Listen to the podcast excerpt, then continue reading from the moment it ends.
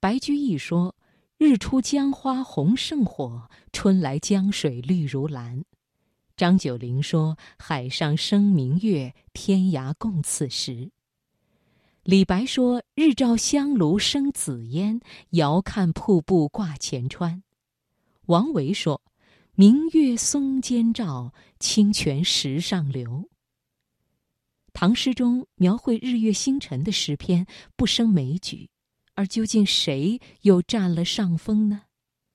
我们来听六神磊磊的文章《唐诗：一场太阳和月亮的战争》。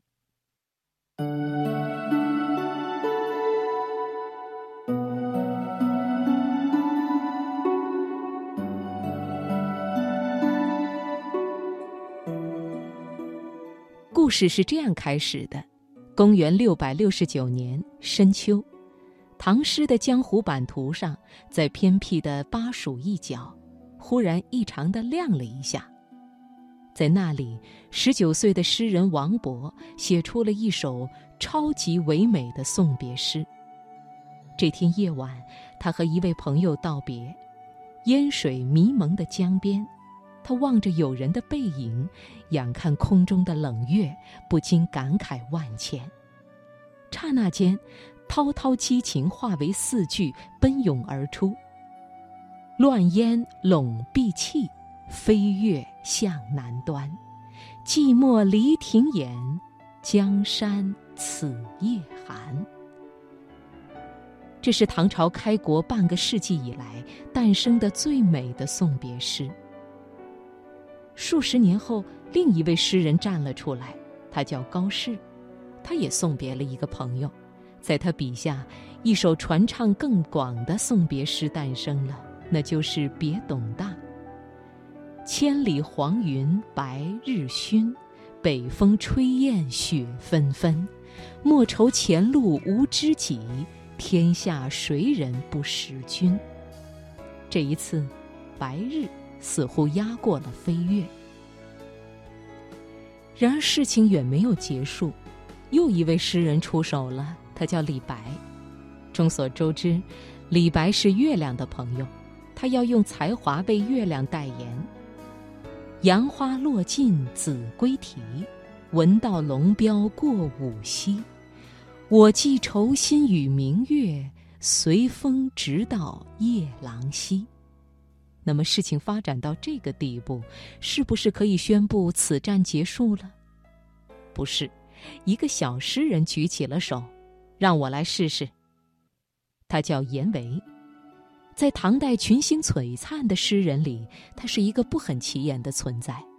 然而，他却要为太阳写诗，交出的作品就是著名的《丹阳送韦参军》：“丹阳郭里送行舟。”一别心知两地秋，日晚江南望江北，寒鸦飞尽水悠悠。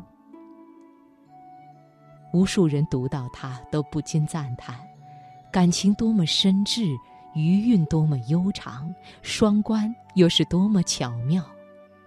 而太阳和月亮之战，还在唐诗的各个战场中上演。哪一首又是最美的边塞诗？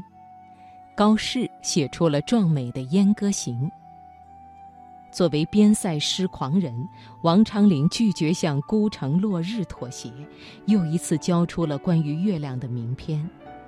琵琶起舞换新声，总是关山别离情。缭乱边愁听不尽，高高秋月照长城。然而到了中唐，一位少年侠客出现，他叫李贺，长着一身鬼才。他写出了名篇《雁门太守行》，重新点燃了太阳的光辉。黑云压城城欲摧，甲光向日金鳞开。角声满天秋色里，塞上胭脂凝夜紫。他一度震动了大唐的诗坛。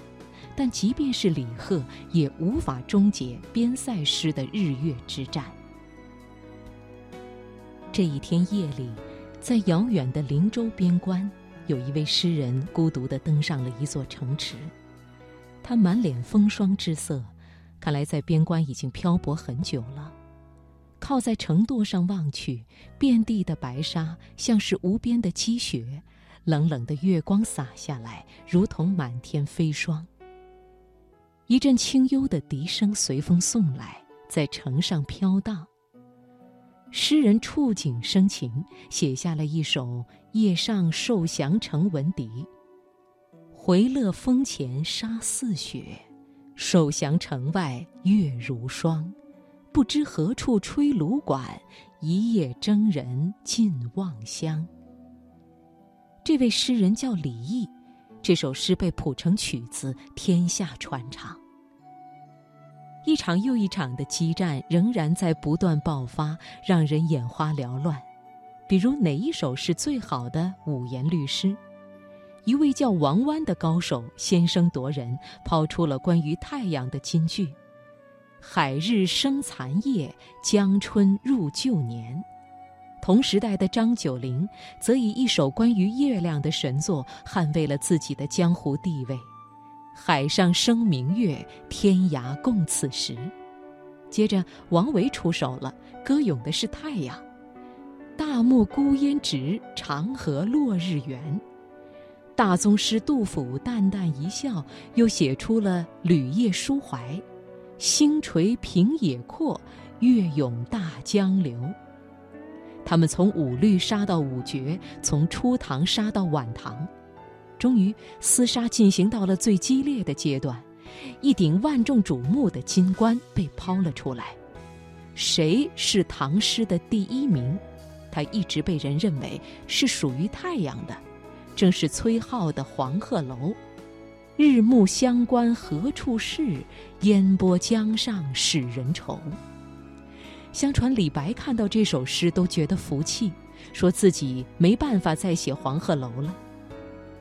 然而这一年，后世的一位学者李攀龙在做一本诗集，他用心地翻读着一卷又一卷的材料，发现了一首诗。